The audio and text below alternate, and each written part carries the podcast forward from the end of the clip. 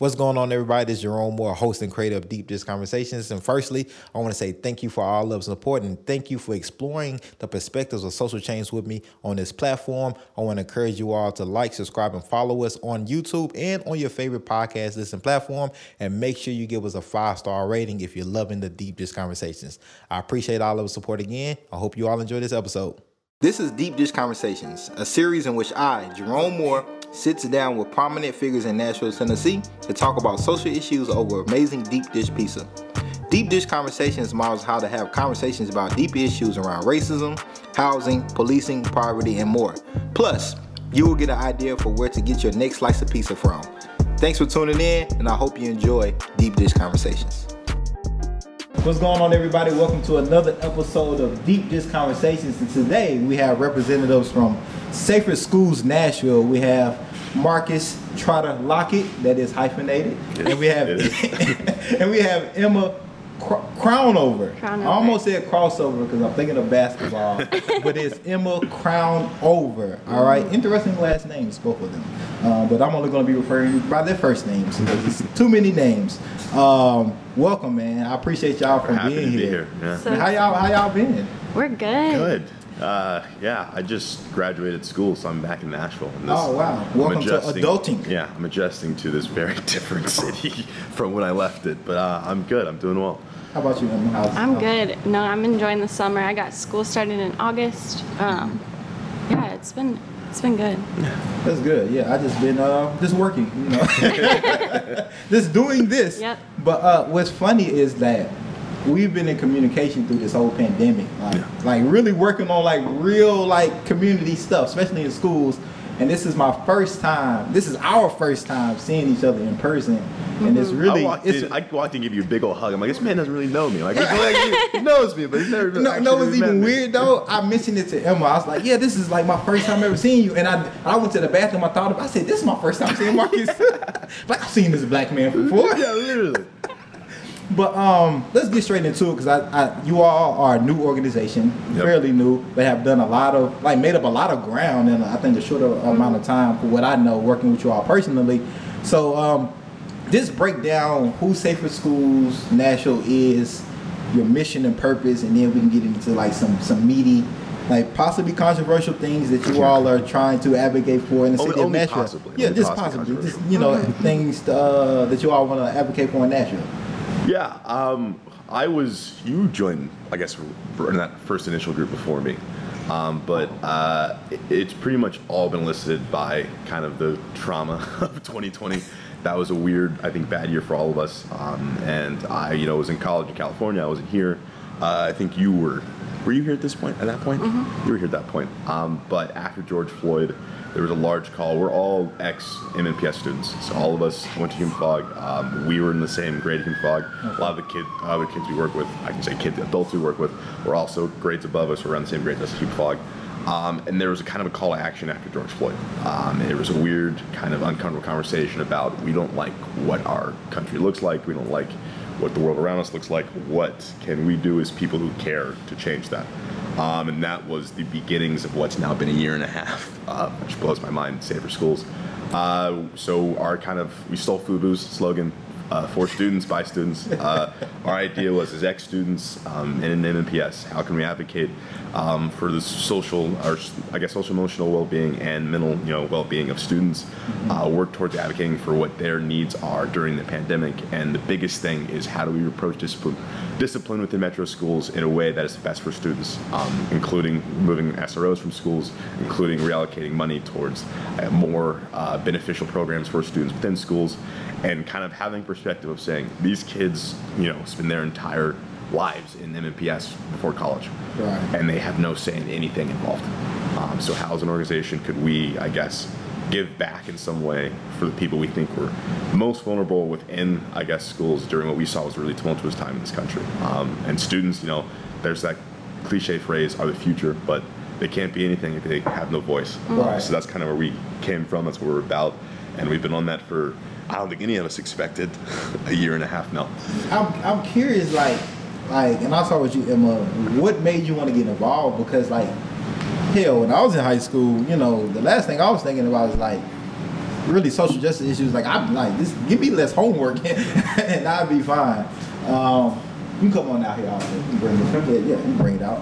Um, and so I'm curious to kind of know, uh, like your individual kind of takes on like what made you want to be a part of Safer mm-hmm. Schools Nashville and be a part of that movement. Why was it important to you as an mm. individual, and mm. then come together with a collective of like-minded mm. people? I mean, I think that it is important to note that like we aren't in high school anymore, right? We have COVID gave us this free time and gave us um, and the movement of George Floyd and everything that happened after that gave us this momentum. Right. Um, but it is rooted in our high school experience and our education in Nashville. We all grew up in Nashville. We all went to Right. MNPS schools our whole lives.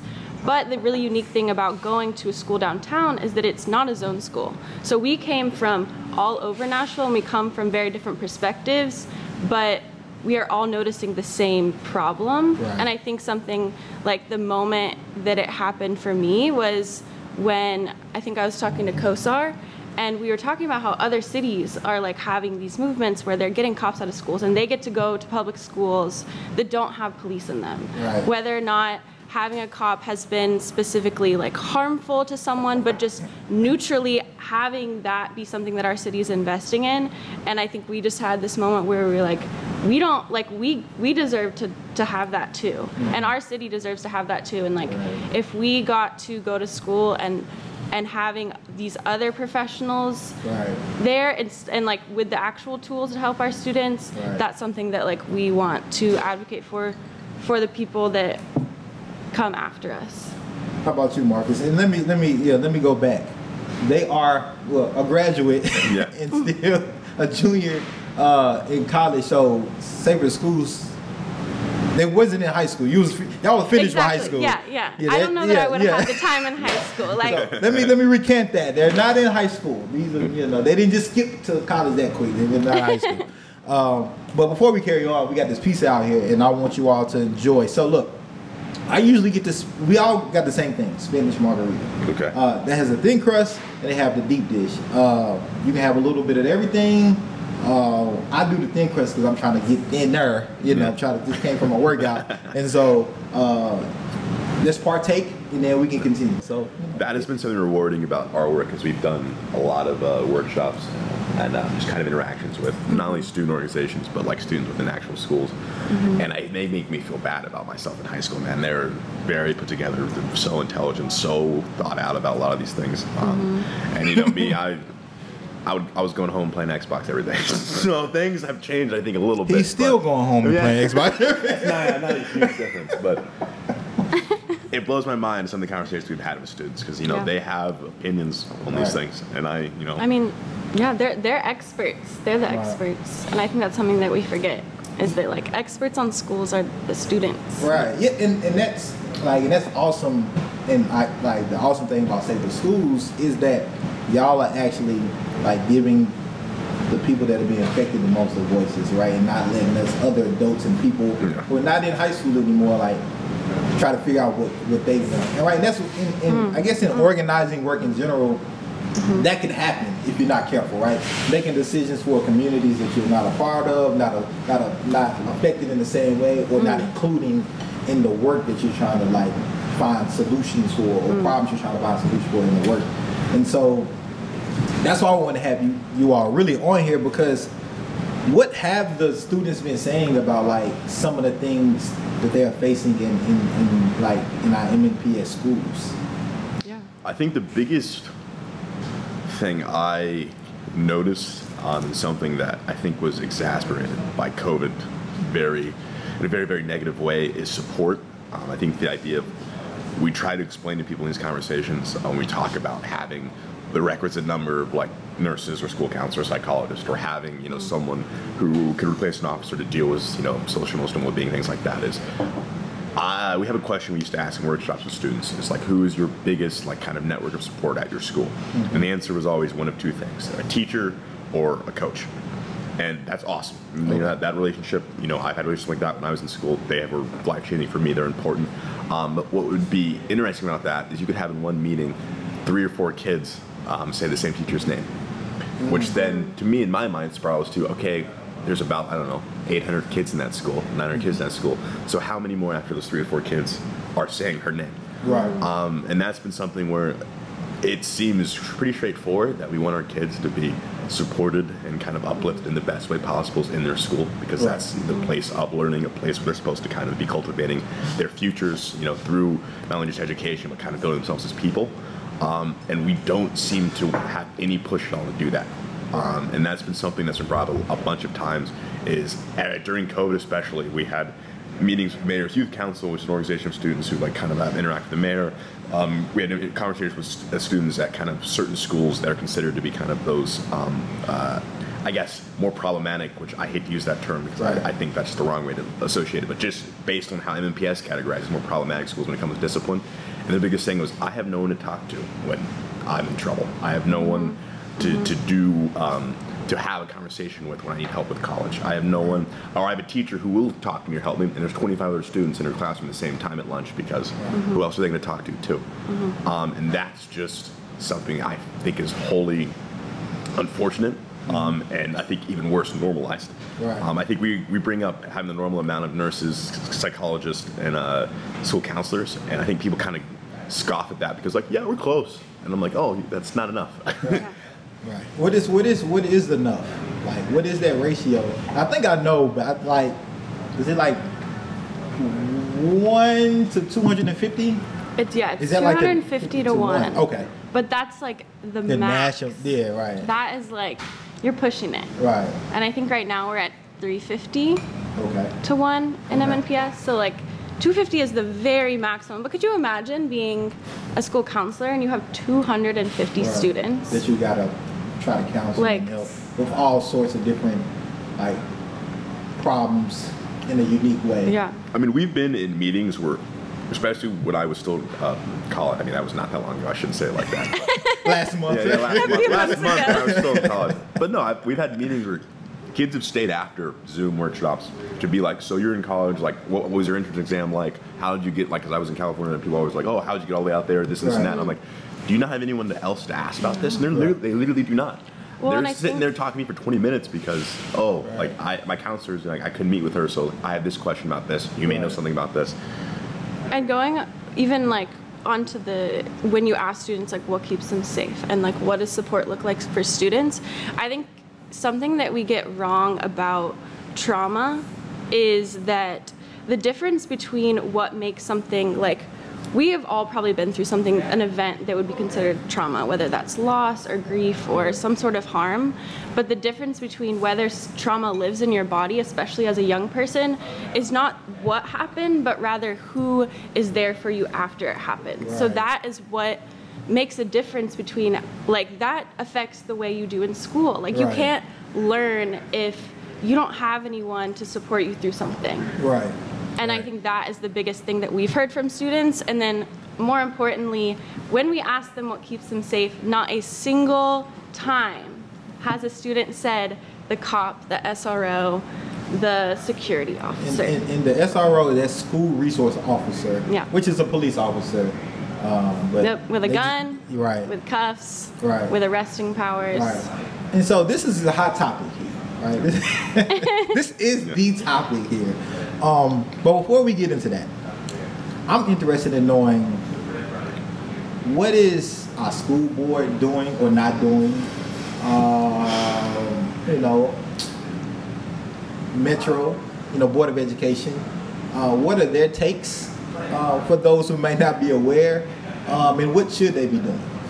Well, I'll do my Because the certain schools have research. Yeah, I'll, I'll give my politician's disclaimer at, at, at the outset just to kind of save my own ass. But it, COVID has complicated things a lot. I, I think we understand that. I think there's a lot of good things that happened um, in this past budget cycle that improved things.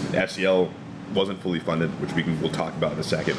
But it was funded. I think. What the is most- SEL? Social emotional, yeah, social emotional learning uh, was not fully funded, um, but it's one of I think the highest one it's been in I think ever. Um, teachers got a pay raise. Um, There was an increase in the investment for teachers, especially for veteran teachers. I think got an even higher pay raise um, than new teachers. Um, and there was commitment by the mayor and um, the council with support from the school board about having continued um, influx of funding for schooling over the next like two budget cycles. Those are two big important initiatives. Now that being said, that is a band-aid on a gunshot wound, um, and that's something that I think where we have had an issue is it's been a big pass the buck contest. Uh, we started out with the school board, um, and they said, "Hey, we love what you guys are trying to do. This is great. Work on work on this. You guys are gonna go far with this. Go talk to you know the council. All right, you go to the council. The council says, "Oh, this is great. This is awesome." The mayor has discretion over the budget. Go talk to the mayor. Uh, then that was also coupled with, "Oh, the police also you know they have discretion because they're officers. Go talk to the police." That was three, four, five meetings. That was another three, four, five meetings. Um, They love meetings. Yeah, yeah, we were back to They the council. meetings. They were like, "Oh yeah, this you know people are interested. These people are interested." I mean, there was even I think before, and you might know you were there, so you might know better about this. But before the budget was passed, there was a bill introduced. Um, I think I'll let you speak on that because I don't remember the exact details of the bill, the bill specifically, but I think it was introduced as um, reallocating funding from SROs. Yeah. If I remember So there was a during the budget like process, there was a last minute amendment introduced. So it was actually a little bit too late, and that might have had something to do with it. But also, it didn't pass. It was specifically what we're asking for. So reallocating the 6.8 million dollars that it pays for SROs directly to MNPS Right. and the council did not vote on it and a lot of their issues were oh have we talked to the school board How have we we talk to who? the How we, school how we talk to the board? school board? Has anyone talked have to the school board about this? Have we about talked this? to the school have we yeah it's like this crazy they just send they just send us in circles um, and i think that's something that we've learned in the last year is that So I guess to like encapsulate all that, the biggest issue we see with They're the not doing powers that be- anything. no, they don't want they just start Well, dragging their beyond feet that, yeah. Well, beyond that, I think is no one wants to take that stance of being the person who's pushed that movement forward of getting rid of SROs.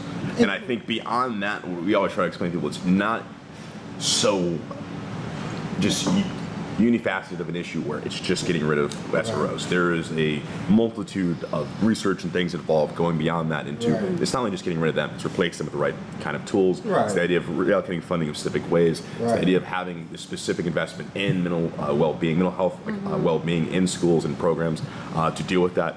And that's something that's not even just as simple as we need to remove cops. There's ideas. Uh, we talked about students. One of the ideas from students, this is from people in the mayor's youth council, was what if we had a mental health center in the middle of downtown? Any student could have a key card to get into. There would be counselors there that, that any student could show up whenever they wanted to. I'm not saying that that's something that's going to happen or has to happen. That's just a student said that Right. in a meeting with the mayor. Right. I've heard nothing about it since. Right. There's, so there's things where I think what frustrates us is there is a political calculation of what is the you know what is the worst if I do this, what is the worst if I do nothing, and I think people keep skewing towards that latter answer of Do nothing. yeah I could do nothing and still kind of get away with this not being a huge issue for me. And so internally, because you know, we we, we, we know how politics can be and can how can how it goes. We it's learn- really we slow. learn very quickly. We learn really quickly. go talk to this person. Go talk to that person. Go in this meeting. Go in that meeting. Oh, not this year. Maybe next year. Maybe not this budget, but next budget. And that be, that becomes like an habitual like thing, right?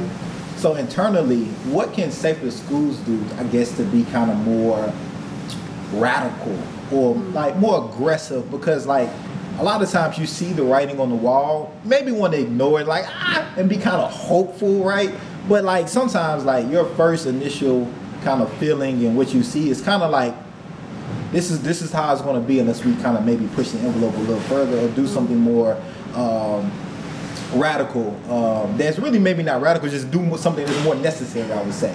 Um, and so, how, how how is Safer Schools looking internally on what you all can do that is maybe more necessary, knowing the pushback and the runaround that council, school board, the mayor, all of the decision makers that can make the things possible that's actually needed for our kids, for our students here in um, in Metro uh, Nashville Public Schools. Well, and we mentioned that budgetary. I was in. Uh, I just, I think I just gotten off work. Um, I was just kind of like I was had a baseball game or something on. I don't like baseball, but something you put on. You get home from work, you put baseball on, it's just like there's something on the TV. Like baseball, and I was doing really not much. I get a text about you know the budgetary because they had to change it. It used to be the budget debate, and now we're in 2021, so they've now made the, the budget uh, discussion. I think it's the new phrasing for it. Um, but that was happening. I get, we're, everyone's hitting on the text. Her uh, co-star was one of the uh, our members of our group, Matthew Tolbert. All these people are hitting up for text, and I'm just like, saying, like, what's like, what's the issue? And the fact that we are at a point now where someone on as performative as it may be, because it was quite performative, uh, it will introduce a bill to say we want to reallocate funds from SROs and from the police out of schools.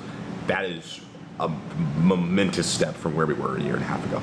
So that momentum is there, and it's now about building off of that. And this is, um, and I, I wouldn't say it's an organizational opinion, my personal opinion, that involves in high degree, I think, a cultural shift in Nashville. Um, there's a weird, I think, hope with how Nashville's changed and who's moving here and that there's this like almost like liberal, you know, carpetbaggers coming down, you know, ready to kind of make us this new kind of progressive city. Mm-hmm. They their kids go to private school. Their kids go to their kids go to whatever school they want to go to or they can pay for. They're not involved in this, and the fact that our schools are based on property taxes has not improved our schools because they live where they want to live and their kids go to schools they want them to go to. Right. So that weird I've heard that fantasy about us becoming this it city and that's going to improve everything. That fantasy is not going to happen. Right. Um, so I That's the always the question, right? Yeah. Like, who is it city? Like, who's it Yeah. it for, right? Yep, exactly. Right. And so that's not going to happen. So for us, it's kinning off that momentum, working towards now that COVID's over, the idea of being able to do like public uh, action, being able to do kind of public events, being around with people more and more and more. Um, and I think the biggest thing about that cultural shift is demonstrating to people. I've talked to parents, which something we don't get, I think, enough of in um, this organization to do. But I've had conversations with parents, conversations with people in my neighborhood have come up to me. Um, and, you know, we had a cookout for uh, right before the Fourth of July. in My neighborhood, people came up being talked to about like, oh, you're in Safer schools. I heard Right. about this, and about their whole thing is like, oh, I didn't even know what the school to prison pipeline was.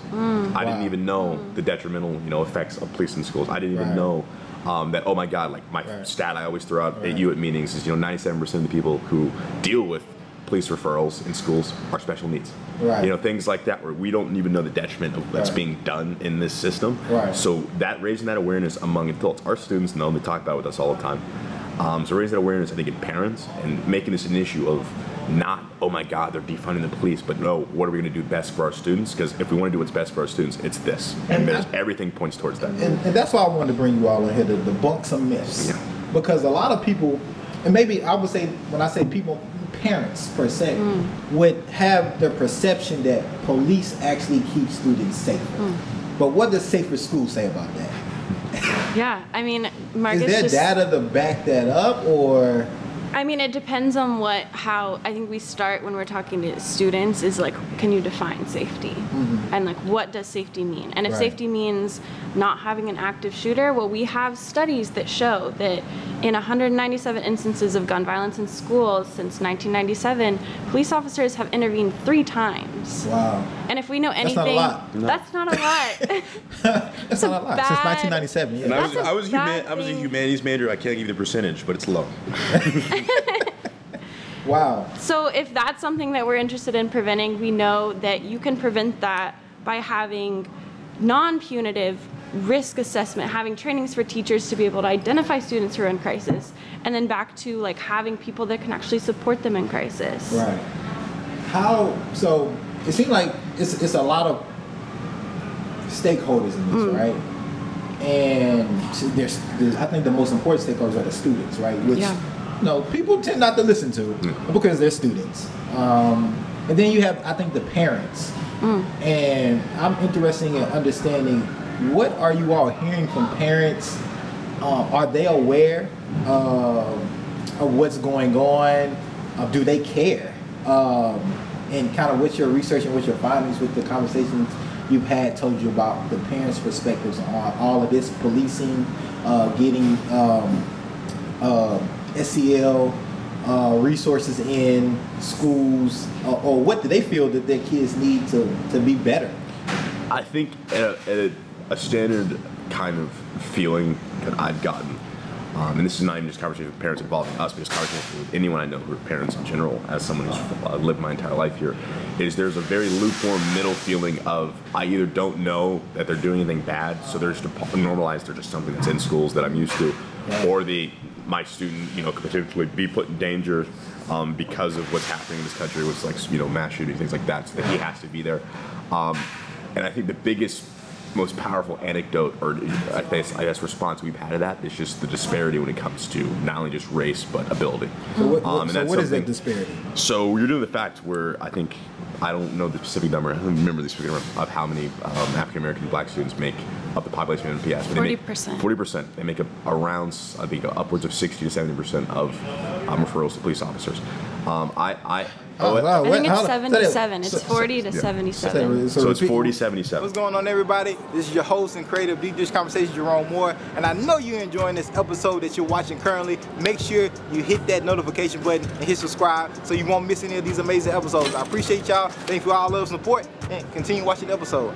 And I think the issue that I think pisses me off is I think there's a lack of respect of the general kind of capacity and ability of students to be human. I mm. think there's a dehumanizing aspect of this is something I am mm-hmm. older than, this is something I know more than, and this is mm-hmm. something I have to deal with at a level of almost like, you know, wrangling animals more than dealing with actual people. Right. And I think once you kind of understand the aspect of this is not something that you manage, but something that feels and, and you know is upset for a specific reason and Yeah. has to deal with things either at home or around, mm-hmm. or even at the high school who works, who has to take care of sibling, who has just as much of these stressors and kind of bigger, and maybe a bit, a bit less of a level as we do as adults, but almost approaching that level.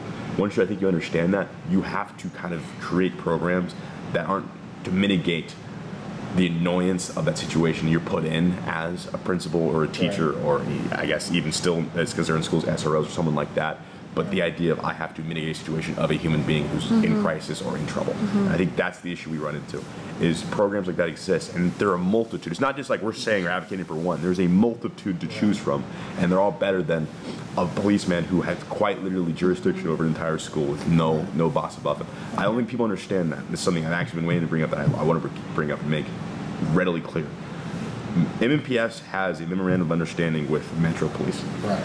and that's about it. Right. So funding for um, for SROs in schools is controlled by MNPD. The jurisdiction within schools over officers is controlled by MNPD. The pretty much idea of the comings and goings of officers, what they're going to do in those schools, is controlled by MNPD. Right. So we've we've talked to principals who've talked about. I've had students who've been fighting or have something that's gone on, or they've had it been sent in my office to be dealt with, and I've said this is yada yada who has this trouble in his life. We know about. We know about this struggle. Right. I'm his principal. This is his teacher. We both know this. We know this. We're, we're way more well versed than you. And their SRO has been like, I don't care. We're arresting him. He's going to jail. Mm-hmm. And that's something they have the discretion fully to do. Mm-hmm. And so my whole thing is, if we're okay with that, then there is a deeply, deeply seated issue in this you- district and in this We- and, city. And we, you know, Dr. Battle, you're more than welcome to come on Deep Dish Conversations. I did send you an email just to put it out there because I think these are these are questions we need answers to, mm-hmm. And and if we know there are alternative solutions to police officers in school, um, why not implement them? It just does. It just It's is. lo- And, it's- it's- and, it's logic- when it's you don't logical. have to, when it, it's just a it's just a MOU. It is not like a, it's not a statute. It's not a policy. Like both parties at any time can say, ah, we don't want to. This is not working out for us. Uh, but it's a I think a funding thing, right? Money's involved in that for MNPD anyway, right? But like MNPS could say, ah, we don't think this is healthy for our students, and so you know, let's let's you know, let's let's let's disband this SRO thing and, and, and get a, a different uh, professional that can actually help our kids, right? Well, I'll have to, you know, I'll have to call in our legal team on this. Um, we don't have a legal team, but I like, I like saying that. But my understanding, even the state, because you know, I we try to avoid the state as much as possible because It's Tennessee. there's some nut. Yeah, there's, it's Tennessee. I, I hate to say it, but they're nut Yeah, jobs. yeah. Um, so we try to avoid the state legislator as much as possible. But uh, my understanding is the state statute for school safety does not specify specifically being, I think, police Yeah, having to be in schools. There is the idea of I think, disciplinary and safety being related to police officers having some like regulatory kind of mm-hmm. position within there, but it's not specified what that funding is for safety wise. right. So that means if, and I always try to explain this to people when we talk about cops, we don't, you know, we don't hate cops. I don't think they're all evil devil Right. people who are going to ruin all of our lives. They're problematic and they're a system and institution that we refuse to reform, and because of that, incredibly, incredibly deals with incredibly bad issues within that. And my whole thing is, our SRO, I had the same SRO from eighth grade that we had throughout all of high school. I knew the guy for five years. nice man, amazing man. I had a good relationship with him. You know, you spend time at lunch with him because he was just walking around doing nothing all the time. I- I- great guy. anything. But my biggest thing I tell people about that is because that's the main thing they bring up is like, what was your relationship with the rest of the row? Me having a friend with the guy with the gun in my school was about the most he did for my school. Right. And that to me, when I have the specific situation of where we had to have time slot meetings as one of considered one of the better public high schools Right. in the region, time slotted meetings with guidance counselors where I got 10 minutes to talk about, hey, I need to go to college, where am I going to go? That is to me the funny aspect of all of this. Um, so And he's getting paid like yeah, twice as much. He's as getting her. paid more than her. so that to me, it's logical and it makes sense. And I, I just think at, at this point, it's demonstrating that kind of logical position to people because it's not something I think can be really strongly argued against beyond. At this point, I think it's recruitment. Right. I mean, there's the the active, I think, um, delineation for what they're doing or kind of changing about officers now is Right. one MNPD wants SROs as a future plan under Chief Drake become more of not just safety but a you know mentorship just not disciplinary but mentorship and counseling role which because they're trained in that obviously which what they, I don't uh, understand. 40 hours, 50 I, I hours? just don't, I don't understand how that was even how that wasn't laughed out of the room and it was proposed. Right. Also implementing more of, of a police presence in elementary schools in a mentorship role, having programs um, that kind of are dealing with students at a level where like we're gonna run like field days, we're gonna have camps, things like that. I mean, I don't know if you saw this. this is my I laugh at this because this is the most dystopian thing I've seen in a while. Uh, the MNPD in New York, uh, NYPD, sorry, N- NYPD in New York uh, has a, a roaming video game uh, car now. It's like a giant bus Right. for students and kids to come play video games in NYPD. And this is about two years after they were accused of stealing DNA off Coke cans. They were having it Wow. uh, public events for students. And, and, and that's it's just things like that where it's like, okay, how come you on. tr- yeah, like it's it's like you have to automatically assume it's like an alternative motive, like mentoring. Oh, and, yeah. And my thing is, this has always been my thing with like MNPD is like, where where are the the, the stats or the facts that that proves that your presence is beneficial? I think, yeah, I think that's the most frustrating Like- thing is that they don't have to prove it. Like You're we are, we're over here doing all this calculus to Right. try and be like, 97% of our students that are getting arrested have a disability. Why can you not? Right. But they don't. They don't have to prove that their Right. presence. It's Right. it's all like Just- emotional. Right. and, that's been like, admitted. we, we feel that you That's know we're admitted, gonna be Oh okay. yeah, That's they, they crazy. feel We've safe. had meetings with uh, meetings I think you might have been in um, with the police department where they said they they will be better at this job than we will. That was admitted um, in meetings with the police And, department. and this this a disclaimer for people that are listening. we do have, uh, I can I, maybe a couple episodes from now, uh, Captain Carlos Laura will be joining us. Captain Laura, I remember him. Yeah, yeah, and so he will be joining us, and you'll get to hear MNPD's perspective on mm-hmm. this, mm-hmm. um, which should be interesting. But you can compare the two, and you know it's deep this conversation. So we're gonna get deep, and we're gonna ask the hard questions and give everybody an opportunity to express themselves, and leave it up for the public to depend, like, and do the research, Yeah. and be aware of both sides, right? Which mm. I think, which I think is important, very important, because I think people are just not aware. Mm-hmm. Um, And what I'm really interested in is how can Safer School get more kids organized? Because I think the most amazing thing would be kids just stop going to school. Still me and piece of pizza. Yeah, and Marcus is getting more pizza. Yeah. Uh, It's that time again. It's that, time, time again, right? Um, how can we how can we organize the students in our schools to just say, okay, like this is what we want. You all are not giving it to us. We don't feel safe in this environment, so therefore, yeah, we're just not going to class, right? I think that'll be powerful. Uh, I think that'll dramatize the issue, but also I think people will really start listening, and parents included, right? You know, you can show up, drop me off, you whatever, but I, I, don't, I don't think I'm going inside today, right? Um, have y'all thought about that? How do you all feel about that? Um, and if that's something that you all are thinking or want to do, how can we make that happen?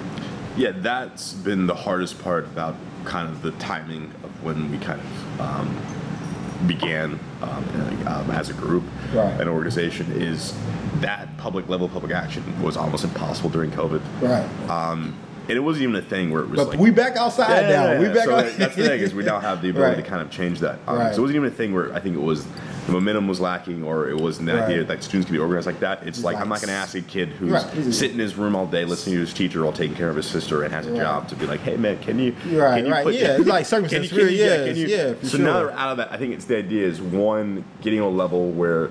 Um, so there's two students now who have officially become honorary. I think it's they work as honorary members of uh, Metro Council. They're honorary board, School board. school members. Sorry, honorary school board members who have a non-voting kind of say in um, kind of a student opinion when it comes to the school board. I mean, that's something that came out. I think public pressure related not just to us but other organizations. I think it's a new position as of this year. That's something completely new. So the idea is one, I think getting a kind of relationship with them and figuring out, all right, like what is the capacity of influence you have within a specific role. But beyond that, I think the idea of we're going back outside, um, Right. having public events, having kind of face-to-face conversations, having the ability Right. to have, I think, a conversation with students in a public forum where we can kind of work with them, saying, "Hey, like this is what we're about. This is what we're trying to advocate for you." One, this is what you want, and two, this is what you want. Here are the ways we know. Um, I think most of us, I would say, are kind of literate. We're not, we're not an amazing, fantastic superhero organizer like you, Jerome, but we're uh, pretty literate in what it takes to have public action campaigns. Right. So the idea is, here's your options as students to do certain things to kind of get your voices heard and Right. get that out there Right. if that's what you're up to do, we are here to be a resource to help you do that. Um, and I think that's just the thing that has kind of been our momentum going into the next um, couple months. Um, now that we can be outside again, because we're working right now on a report to be kind of. Uh, we'll keep little details on that. We'll keep that. You know, that's they'll be surprised when it comes out. But a, a Okay. report to kind of encapsulate, I think, what all these issues are and kind of make them public, and then kind of I think creating a movement of students around that. Okay. Ultimately, could be, I think, the straw that breaks the camel's back. Yeah. And I, I mean, like I, like I said, is that I think the idea of having a report that we can kind of hopefully drop in the coming months, and also kind of create a movement of students around that. Um, is the goal of Right. me being an optimist. I'm the cynical of the group, so I, this is a rare thing. Enjoy it, Jerome.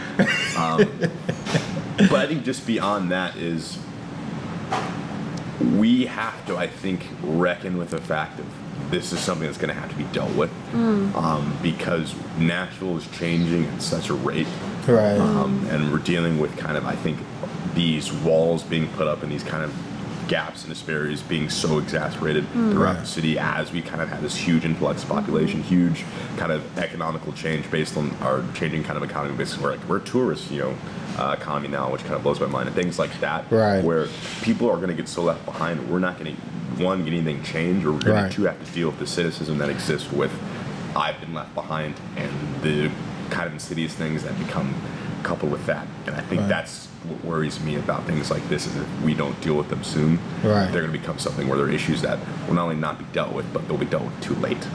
And I think that's something that, like, when we first started this, realizing, like, this has been an issue f- since before we were alive. Right. And this has been something that, like, like the way that we discipline our students in Nashville is is like above and beyond any other place. Right. And the way that we arrest our students in schools and the way that we go about discipline is something that has been an issue for years and years and years and nothing has happened. And I think that drove a lot of our work like why is there a report from 2003 that says the same exact things that we're talking about? Right. Like why has it been my entire life and nothing has changed? Right.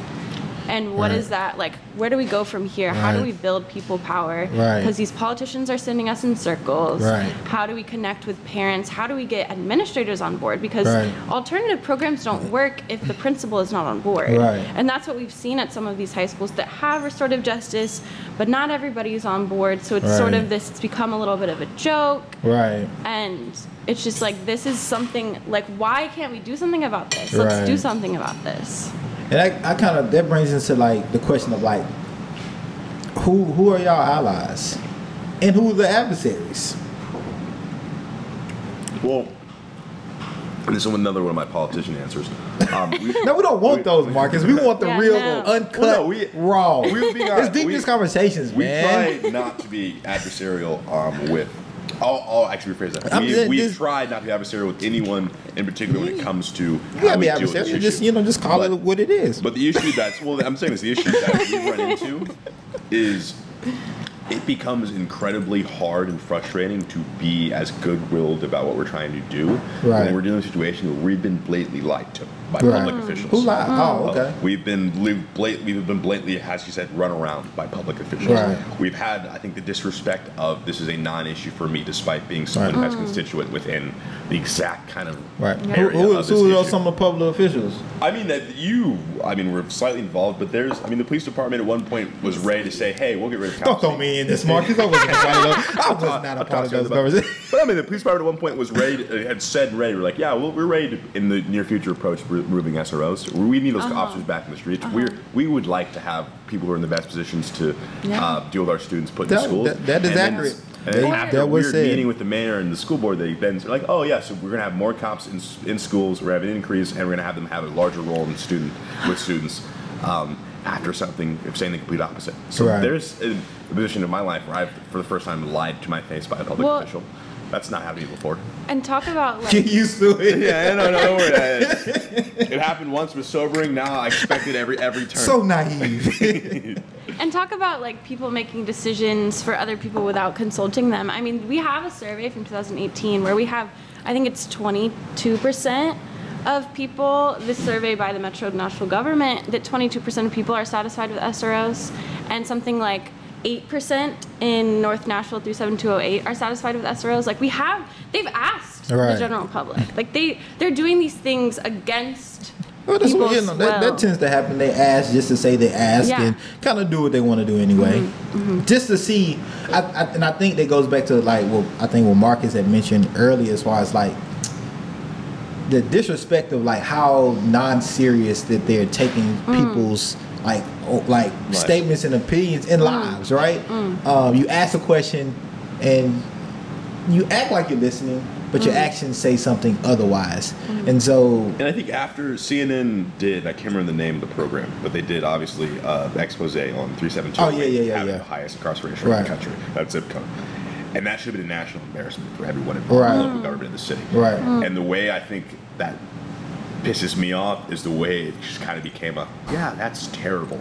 And then we move on into that same budgetary cycle where we still haven't had needs. So you talk Right. about allies. We do a lot of work with uh, Gideon's Army, Na- Nashville People's Budget, um, Coalition. wor- uh, Nashville People's Budget Coalition, Workers Dignity, um, a lot of public organizations who advocate for you know not only just things beyond schooling, but you know workers' rights, um, uh, affordable housing, Right. um, dealing with um, disparities in crime and policing in the city, things like that that are, are in, incredibly kind of uh, in tune and associated with education in its Right. own specific ways. Right. I think all these things, I think what people realize are connected, Right. um, and the idea of dealing with them uh, is important. Right. I think as a wholesale issue because if we fix affordable housing, we to a degree fix dealing with disciplinary issues in school to Right. a degree. Right. That instability is incredibly related to interconnected. yeah. For sure. So, and the idea is we deal with you know, over policing the community. We can Right. then have an easier you know discussion about over policing in schools Right. because they're all very much in tune and connected. So we work with these organizations um, a lot, and I think what's been so I think as I keep using this word, but it's true frustrating. Is like I said, is that kind of the ability as public figures to kind of just have that shit roll right off your back. Right. Um, and the It's idea is- amazing. It's, yeah, am- like, it's, it's amazing how a they ta- can it's do almost that. a skill. Like, It's almost a skill. It Like, is it's- definitely a skill. Oh, like how how they can politicians can sit up there Mm-hmm. to your face, tell you a lie, like as if like that with a smile, poking a Bold smile, and then like do the complete like opposite. Yeah. Like it's, it's it, it is definitely a skill, and it takes an amazing person. to be able to, to be able to do that and like continue their daily life as if like like they're not Yeah. harming people, right? Um, how can people support safer schools? I mean, so we're not incorporated, so we can't take your money and that. I will take your money. Nah. we will be soon. Hopefully. but we will Right. be soon. Not But how can somebody coming. like even that like that's like you But know it that's could be just it could one be, way, Yeah, yeah. yeah, that's just one way. Like and, and it might be somebody that may want to help you all with their process. Yeah. So that's like becoming a nonprofit. I you know. We are steadily on the way, so that's something Okay. I hope will happen in Okay. the next month or so. I think, I mean, hit us up on our Instagram. It's just Safer Schools Nashville. If you're interested in getting involved, if you're a young person, if you're a parent, if you're a teacher, Right. um, yeah, just DM us. Yeah, the Okay. biggest thing for us is we and um, I think people shy away from this when it comes to like public organizations because they're like, oh, who knows what happens as soon as we start letting anybody in. But we kind of want as many voices as possible in our heads when we're making decisions. Right. I mean, there's about what seven, eight of us, and we, you know, I think are I'm happy to be around these incredibly competent, way more competent than I am, people all the time, and that has been made this process I think a lot easier for all of us because we just be have the ability to bounce these ideas off each other. Right. But we have a level of diversity based on our backgrounds that is helpful, but Right. we always want more. Um, Right. The idea is, I think, like you said, follow Safer Schools Nashville on Facebook, Safer Schools Nashville on Instagram, and on Twitter. Follow us not just um, you don't have that follow account. You don't care about that. Follow us and DM us. Follow us Right. and interact with our posts. become follow active, us yeah. and contact us Right. if you have things to say or opinions. And I'm not saying if it's just a thing where it's you Right. agree with us, you de- disagree with us, you have questions. Right. That ability to kind of have that Ask conversation. questions. Yeah, yeah. and- It's, so, it's you can't be an organization that d- deems itself advocates for Right. anyone, Right. And then not have the conversation. That's exactly the issue we're talking about with the politicians you were just Right. You cannot have a position and role where you're saying I'm going to advocate for a group of people or a specific Right. um, region of, of, of, of Tennessee, so Middle Tennessee, and not have the ability to have Right. a conversation with people who are there. So And- we're going to we're going to be the exact opposite of those people. We're Right. going to have as much contact as possible with everyone and anyone. And I would say too, um, y'all definitely check out their website and, and their information because they have a lot of research. Um, they just like they've they've done the, the work, the boots on the ground, done the work, and if you question the research, they're very accessible. You gotta- Like, you gotta deal with me. Yeah, yeah, you gotta deal with Marcus. yeah, or Isabella, the legal. yeah, yeah. Yeah. Yeah Isabella's probably Yeah, scarier than me. Isabella- for sure, Honestly. definitely. Yeah. Um, definitely. Um, any any last words? Any any information um, that you all want to leave with the folks that are watching um, to kind of like just you know end I this mean- out? Yeah, Emma. Yeah, I think that something that I like to like reground myself in is how like serious this work is Right. and how and I think sometimes like in those conversations with politicians um, we forget like how sacred these young people's lives are and we've seen in this year someone in like a young person in Knoxville lose their life Right. to having someone with a cop in a school and i don't think that i'm ready to wait for something like that to happen in mnps and just like bringing that home that like this is life or death and these are our babies like this is this is our city and this is something that we can't just like feel wishy-washy about Let's not be reactionary. Let's be proactive. Yeah. Yeah. I think I always say this to people as a way to I think reemphasize it for people who grew up here who are native Nashvillians and for this influx of kind of newer people who don't say hi to me when I walk past them on the street.